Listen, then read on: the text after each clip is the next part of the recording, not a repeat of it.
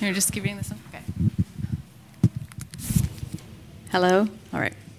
Um, I will be reading from 1 Timothy chapter 5, verses 17 through 25. Concerning elders.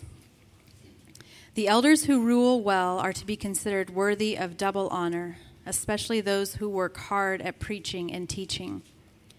For the scripture says, You shall not muzzle the ox while he is threshing, and the laborer is worthy of his wages. Do not receive an accusation against an elder except on the basis of two or three witnesses. Those who continue in sin rebuke in the presence of all, so that the rest also will be fearful of sinning. I solemnly charge you in the presence of God and of Christ Jesus and of his chosen angels to maintain these principles without bias, doing nothing in a spirit of partiality. Do not lay hands upon anyone too hastily and thereby share responsibility for the sins of others. Keep yourselves free from sin. No longer drink water exclusively, but use a little wine for the sake of your stomach and your frequent ailments. The sins of some men are quite evident, going before them to judgment. For others, their sins follow after. Likewise, also, deeds that are good are quite evident, and those which are otherwise cannot be concealed. This is the word of the Lord.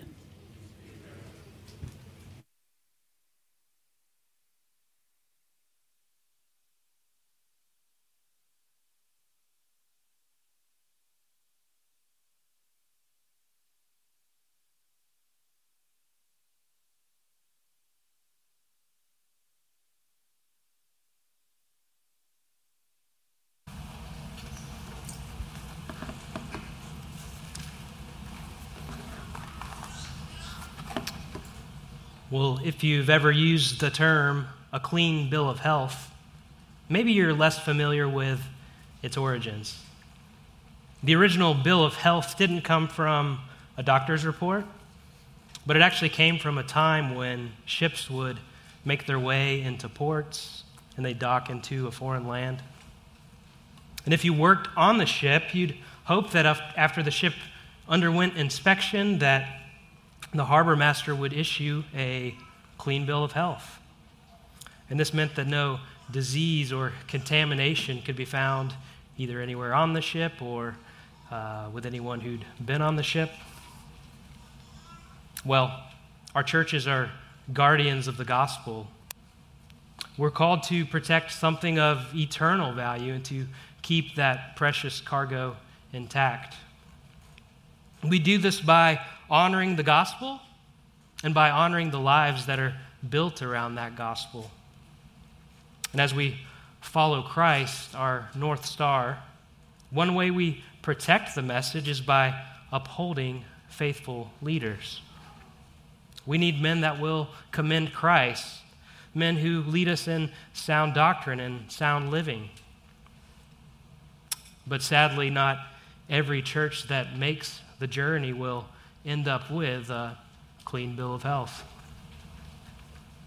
So, pastors bear great responsibility, and I believe that one day every pastor will give an account for how he leads.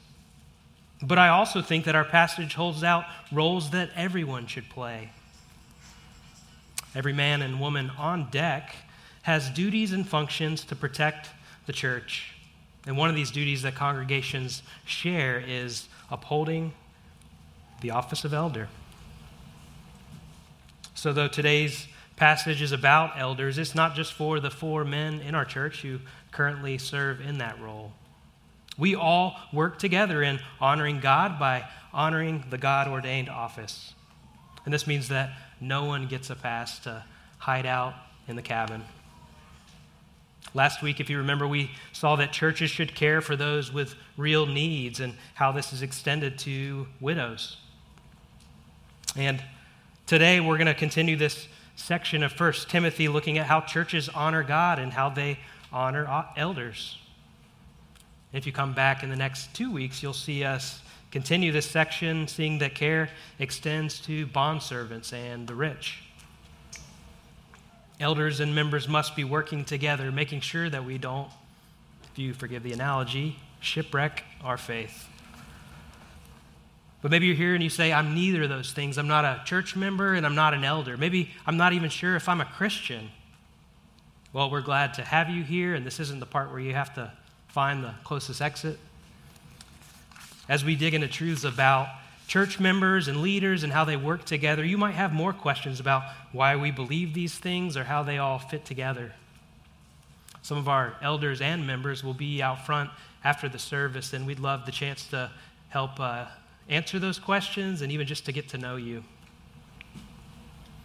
Though sin is deadly and all around us, God, in His kindness, is committed to keep us on track and to keep us from drifting off course. He's given us the instruction that we need as a church, and He's also given us plenty of His grace. So before we jump in, I'd like to call on the help of His Spirit now.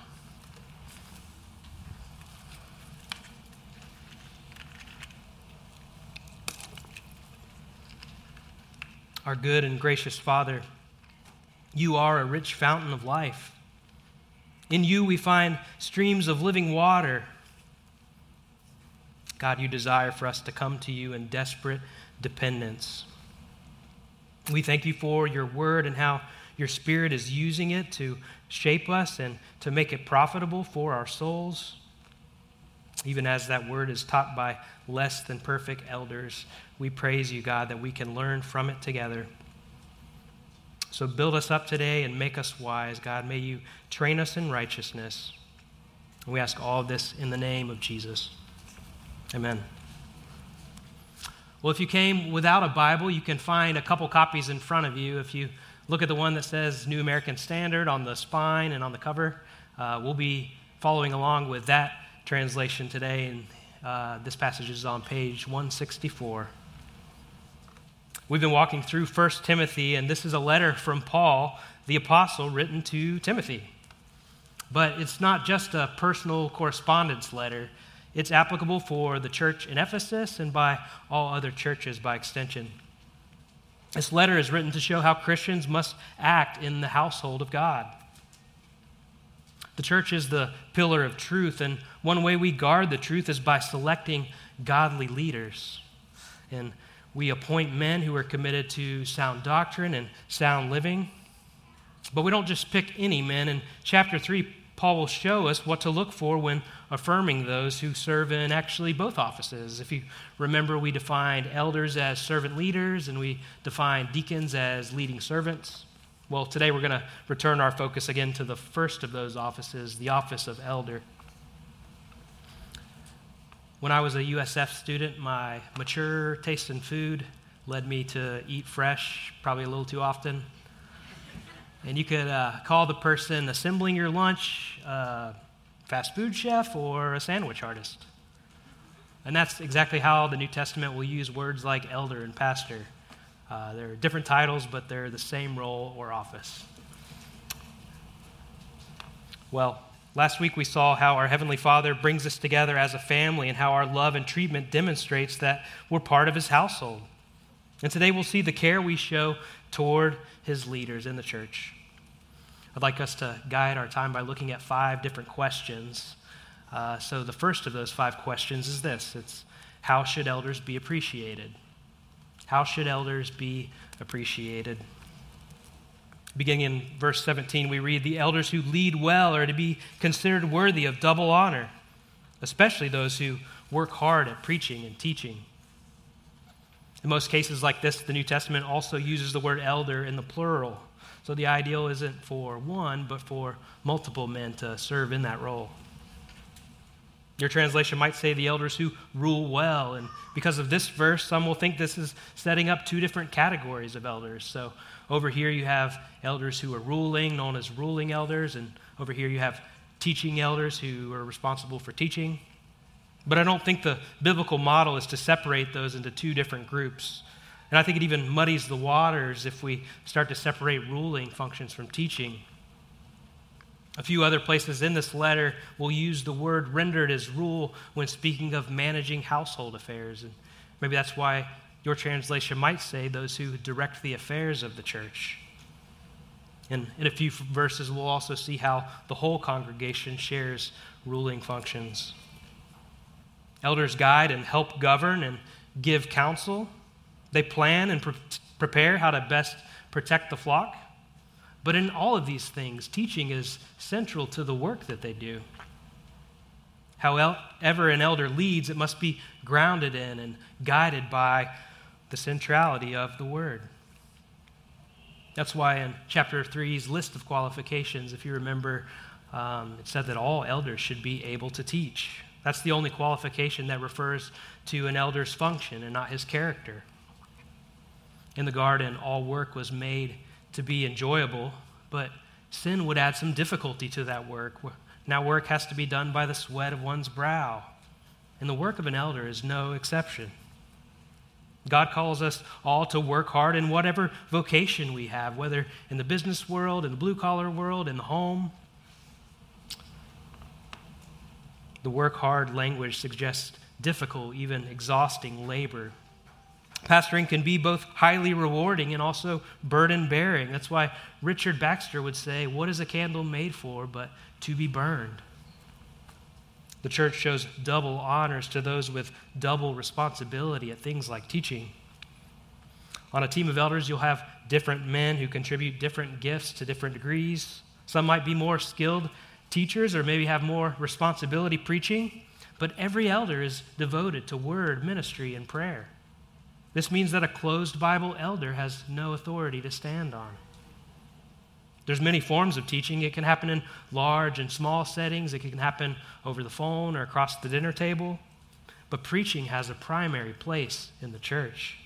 Through it, our whole family will come together and sit under it. We hear the, world, the word heralded, announced, explained, and proclaimed, and it's central to building up God's people. We can praise God for the Bibles that we have to study in solitude but I also think that public preachers can help inform our private devotion. Teachers remind us where we can drop anchor in the Word when the world will toss us about. Even when we think about our teachers in Covenant Life Institute and in community groups and the women who spend time preparing to teach at our women's events, it shows appreciation to all those teachers when we make it a priority to show up. Whenever we receive biblical instruction gladly, we make ministry labors a blessing.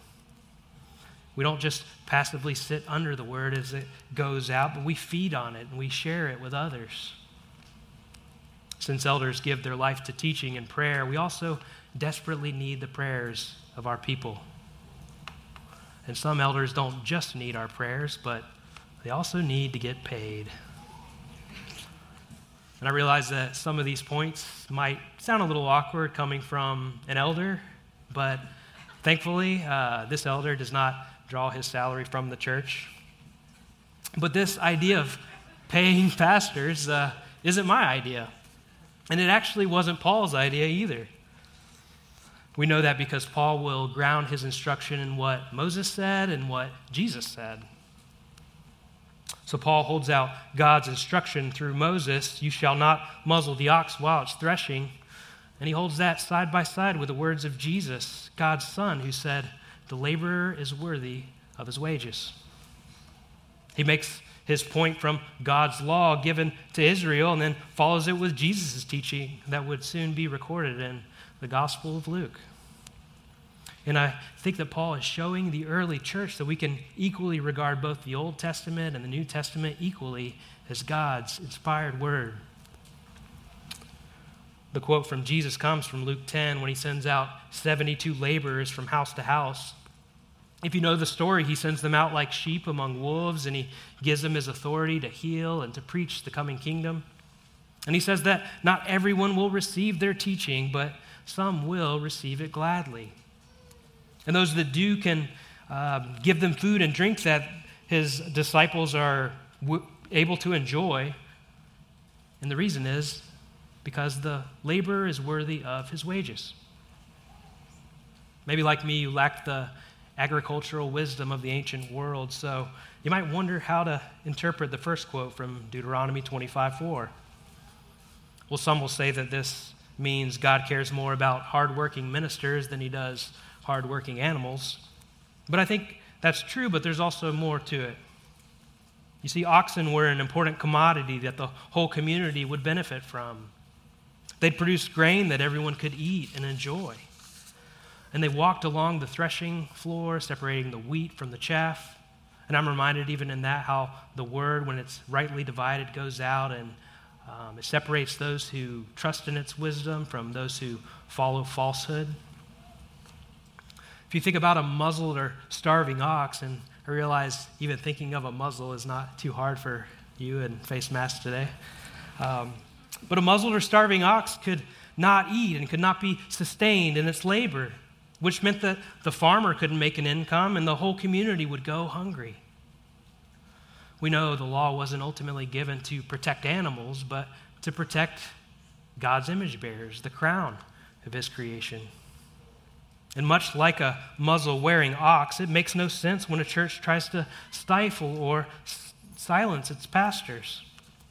These men need nourishment on the word, and not just nourishment on the word, but like all children, they need physical needs to be provided for, that the church can, can uh, lovingly do so. We see this dual focus on the spiritual and physical needs in 1 Corinthians 9, which is where Paul will quote this passage again. And there he adds that those who proclaim the gospel should also get their living by it. And then he adds, whoever plows and threshes should do so in hopes to share in the harvest. Maybe you've heard the old quote, Lord, you keep him humble, and we'll keep him poor. But I think that's a sad quote, not very funny, and also not true. Galatians 6 6 says, We share all good things with the one who teaches the word. This double honor language actually emphasizes economic payment. And there are many clear commands to compensate some teachers whenever possible. We need to help and not hinder them. Not all people in ministry will receive payment. In fact, not all apostles received a ministry through or received an income for their ministry. In Acts 18, even Paul will go from bivocational tent maker to full time ministry. And then he gives up payment in places like 1 Corinthians 9 that we just referenced, offering to preach the gospel to the Corinthians free of charge. Scripture is not going to give us a prescribed number or percentage for a pastor's salary since a pastor and his family's needs may vary and the church's resources might vary as well.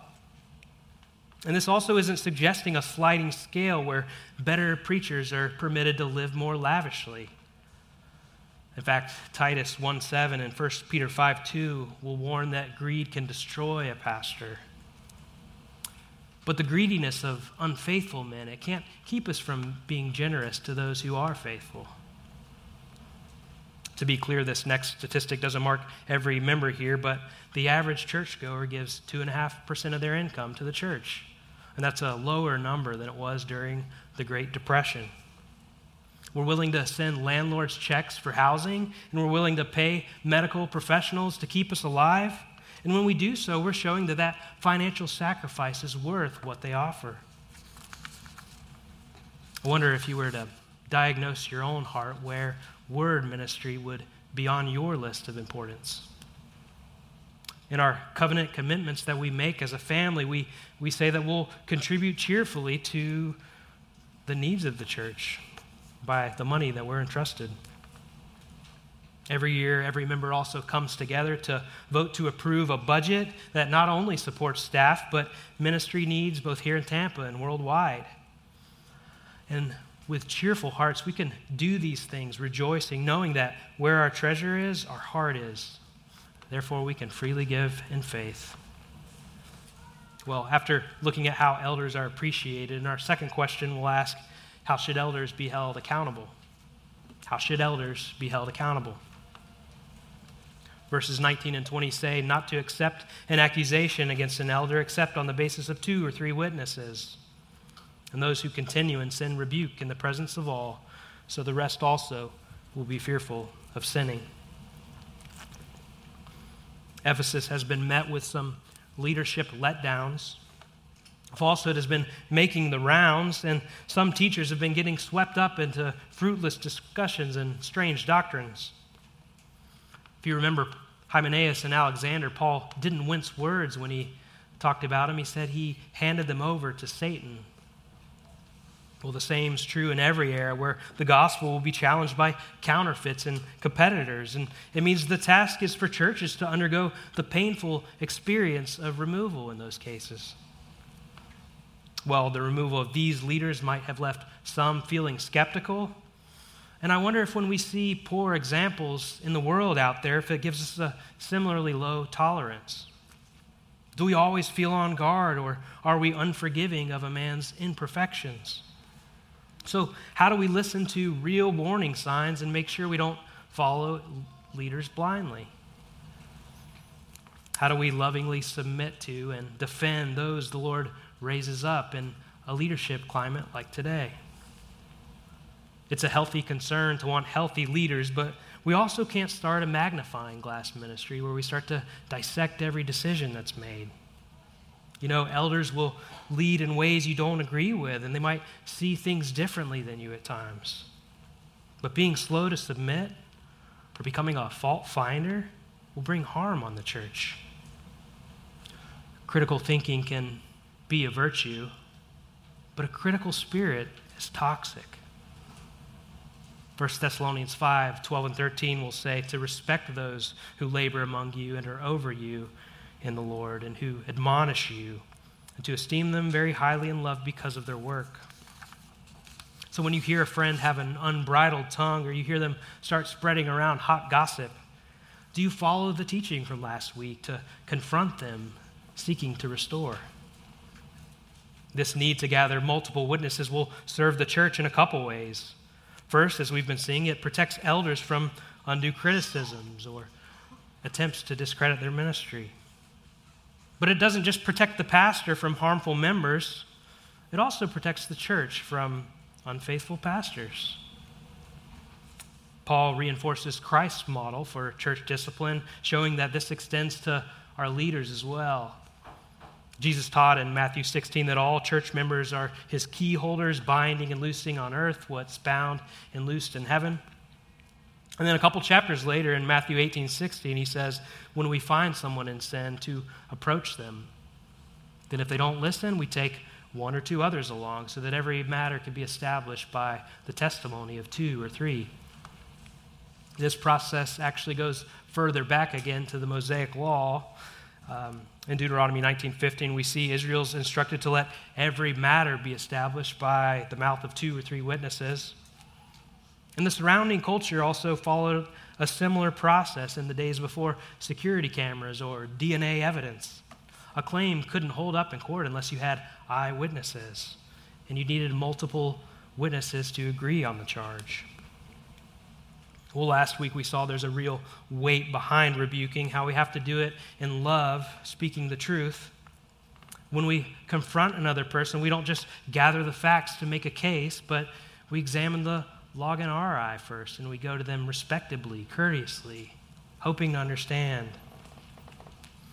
A plurality of elders helps build within itself a level of accountability. And I praise God for the ways that Justin and John and Bob consistently call me up to a higher standard.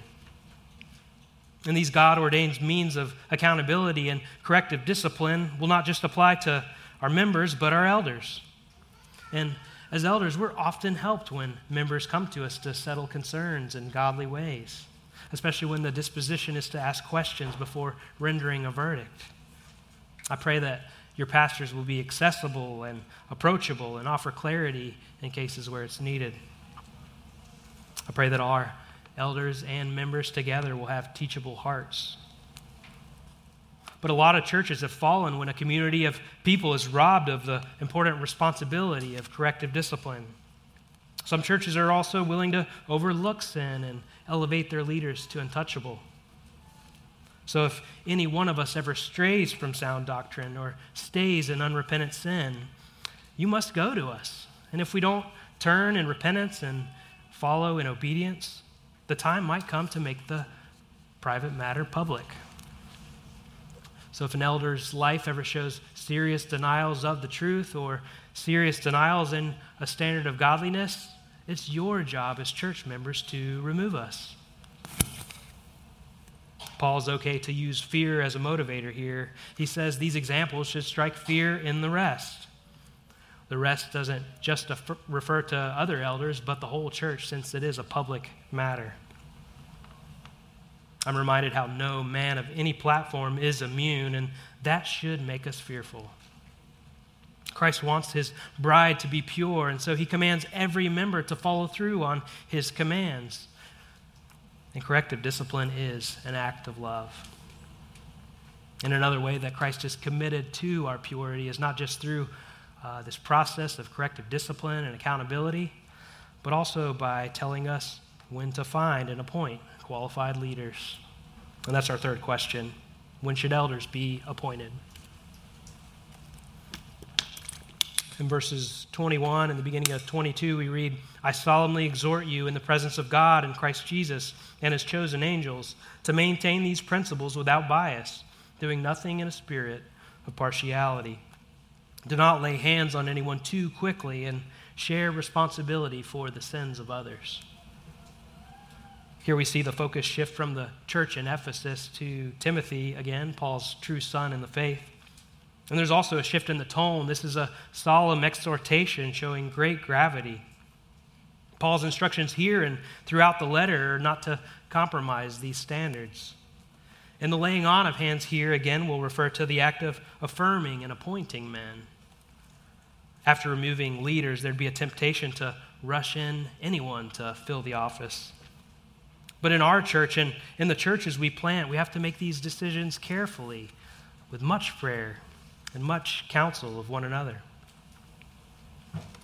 Picking leaders with partiality or favoritism or doing it hastily might even make us partners or co laborers with the sins that follow. That's why in chapter 3, verse 6, the risk was too great to appoint new converts who might get puffed up and fall into condemnation. To add to the gravity, there's even supernatural implications to appointing and releasing leaders. Paul will say that these instructions are signed, sealed, and delivered by the Father, Son, and the elect angels. If you wonder who this is in the heavenly court of the chosen angels, I'd invite you in your own time to look at 2 Peter 2 4 and Jude 6. And this refers to the heavenly beings that didn't rebel with the father of lies. Satan will love it when churches begin to compromise here, when we focus on competence over character, when we start settling on men with winning personalities or men who draw a crowd. One way we safeguard ourselves against these things is by running every elder and deacon through a process. Uh, everyone in the church has an opportunity to nominate someone, and then that person will fill out an assessment along with their spouse in some cases or people who know them well. And then the elders will begin to determine their readiness based on places like 1 Timothy 3 and Titus 1.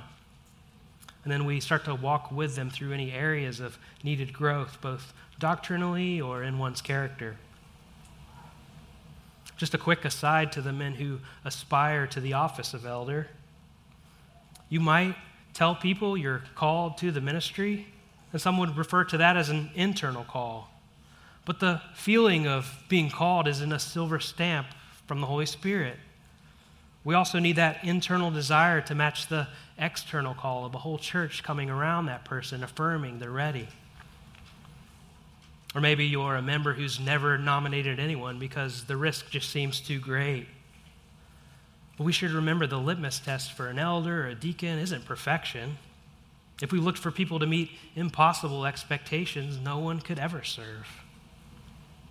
So, by God's grace, we look for people whose lives are worthy of imitation, people who are giving away sound instruction. And our care in these things both protect the people who are brought forward and also the church from many errors. So we said no leader is perfect, which means all leaders will struggle. So in question four, we'll ask where can elders find care when they're afflicted? Where can elders find care when afflicted? Verses 22 continues with the command keep yourself free from sin.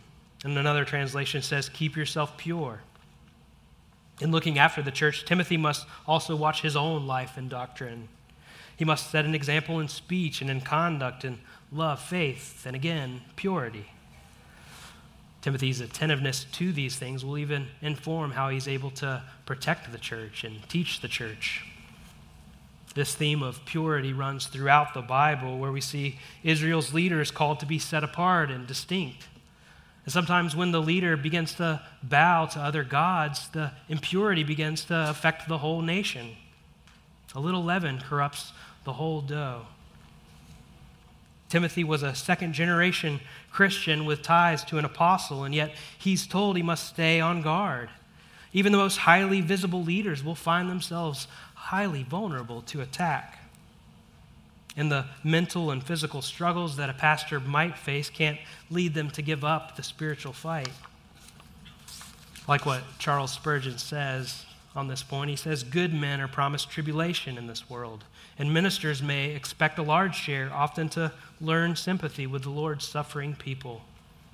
And then through these things, he says, they become more fitting shepherds to an ailing flock. Elders are tempted in many ways, and yet they're called to set a standard for purity, modeling godliness for every member. And like with every Christian, the way we face these trials will equip us to serve others. Some of you have been on the edge of your seat waiting to see what to do with verse 23. And I think if you've ever doubted that the Bible's authentic, you just can't make things like this up. It says, Don't go on drinking only water, but use a little wine for your stomach and frequent ailments. Before anything else, do you see Paul's care and concern for his friend, for his ministry partner? He's not just shepherding him through church problems, but he's also concerned about his own health. Timothy's not just told in his ailments to pray and wait for God to heal, though, of course, we could, we should pray for the good physician's healing. He also points him to God's common grace, and you and I can joyfully look to things like doctors and medicine as God's gift for healing. Timothy is a real person with real ailments. He's timid and looked down upon, and he's trying to put into order a less than perfect church. Ministry hasn't made Timothy rise above weakness, but perhaps it's even exposed some weakness. Any pastor can find heavy stresses leading to heavy strains, and at times ministry might feel like clear blue skies. On other days, though, it can be partly cloudy with plenty of thunder.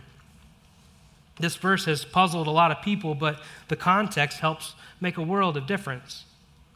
And if you're someone trying to proof text your idea or your understanding about alcohol, you could go to this verse and try to make a case. But as we saw earlier, we accept all God's counsel. We let Scripture interpret Scripture. Even in this letter alone, this is the third reference to wine. In chapter 3, Paul said both elders and deacons should be not given to drunkenness. And that same call is not just for every elder or deacon, but every person, as we see in places like Ephesians 5:18. It also helps us to know these false teachers were spreading lies of asceticism, telling people to abstain from certain foods in order to earn the favor of God. Perhaps this teaching, or maybe even a good desire for purity, has led Timothy to similar extremes.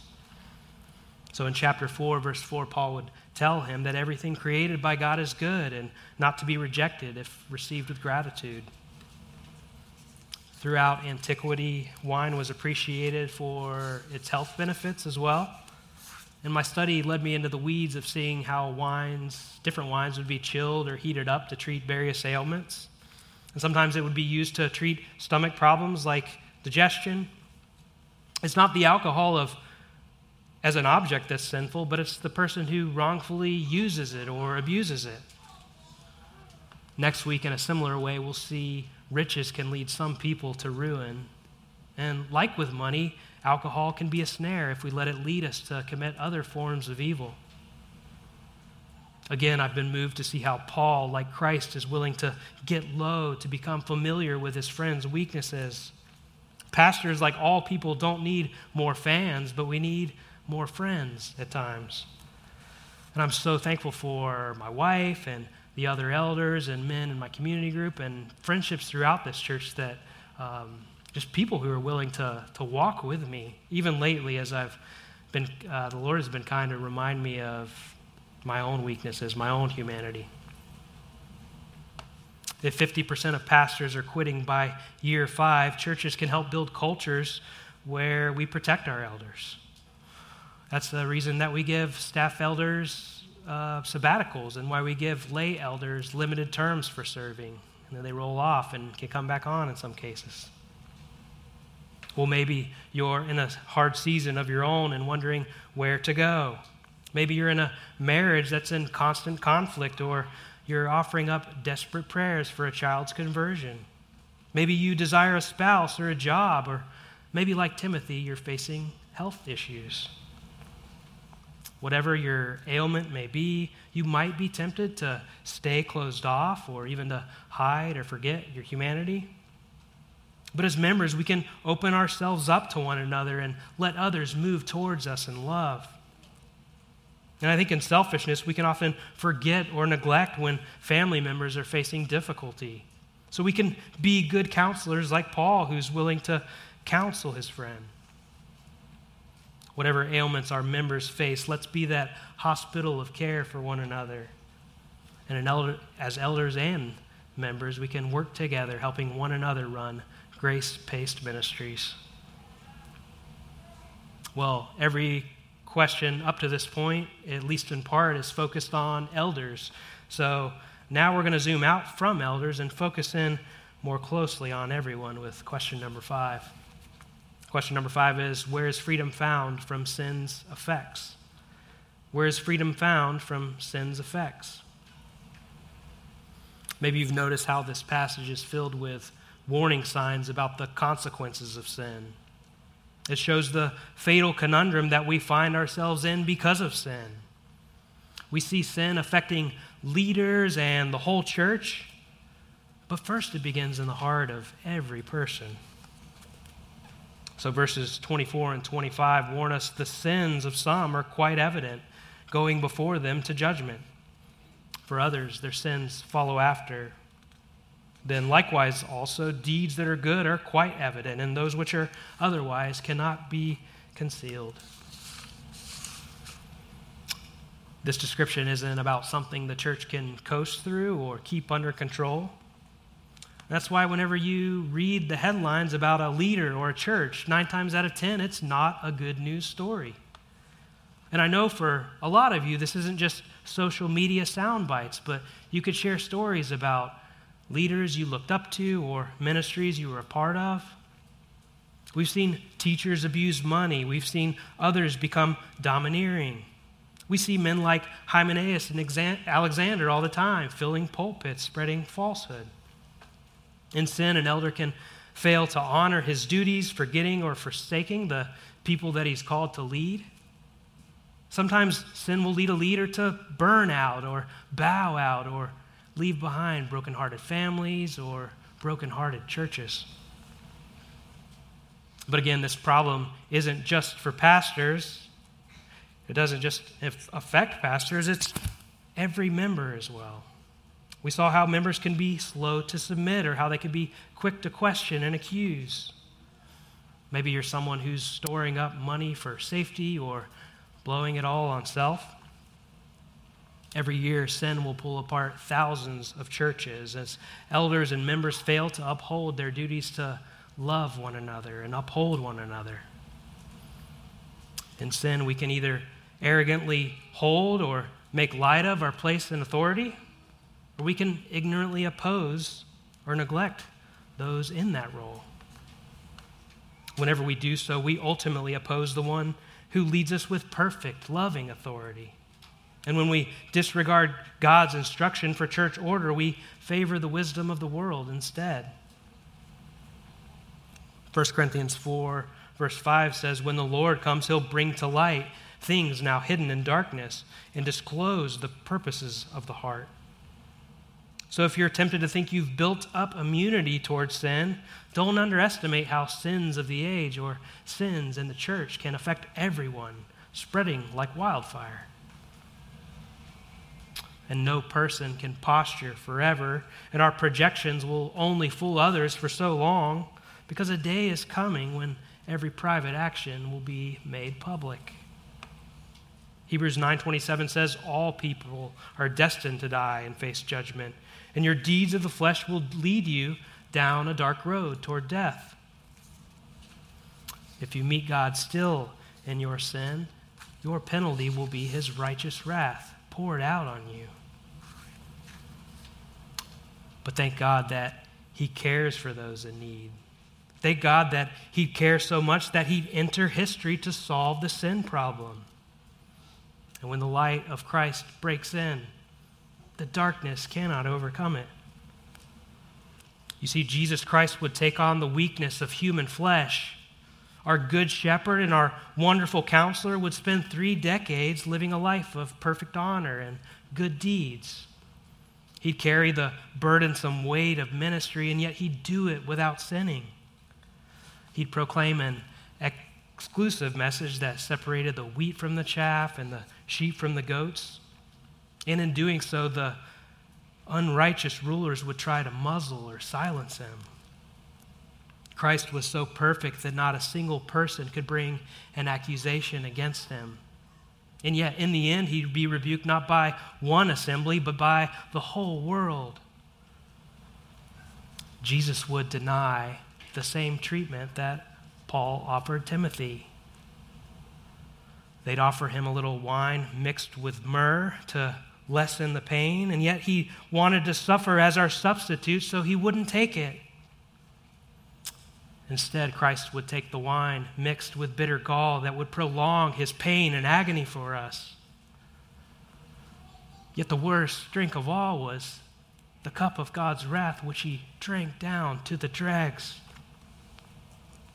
And when Christ would breathe his last, they would bury his body, and all would seem hopeless for humankind. But after three days in the ground, the man of sorrows would become our victor. He'd get up fully alive, defeating death. Now, the invitation is for every wrath deserving sinner to throw ourselves on his mercy, to turn from sin, and to turn from our best efforts at doing good.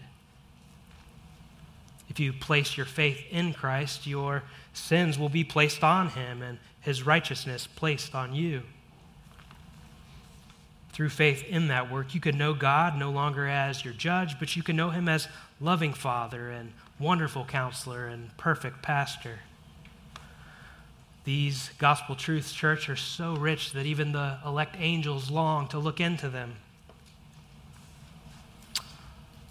So, friends, if you know Christ, remember that this work has already been applied to your account.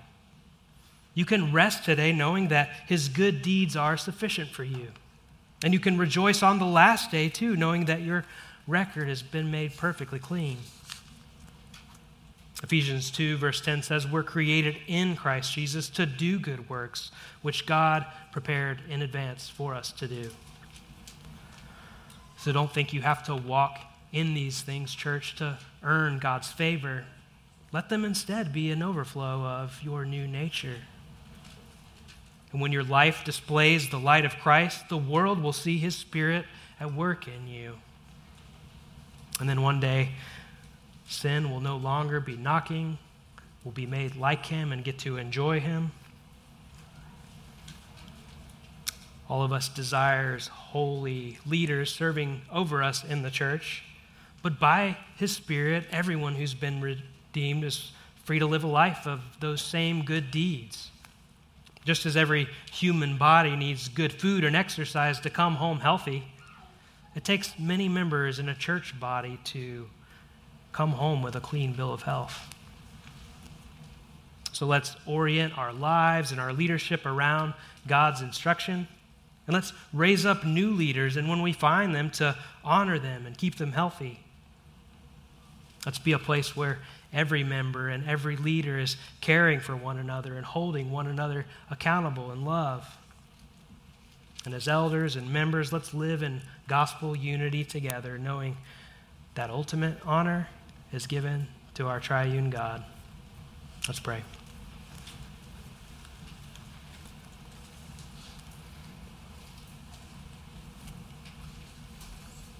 Father, thank you again for your word. Help us now abide in you and help grow us into the good deeds that you prepared us to walk into as part of your family. You've shown us ways that elders and members work together and how the care that we show one another ultimately goes back to you. Help us love and protect those that you raise up and make us watchful against sin as we strive together in holiness. And in the next few minutes, we ask that your Spirit would show us how you want us to respond.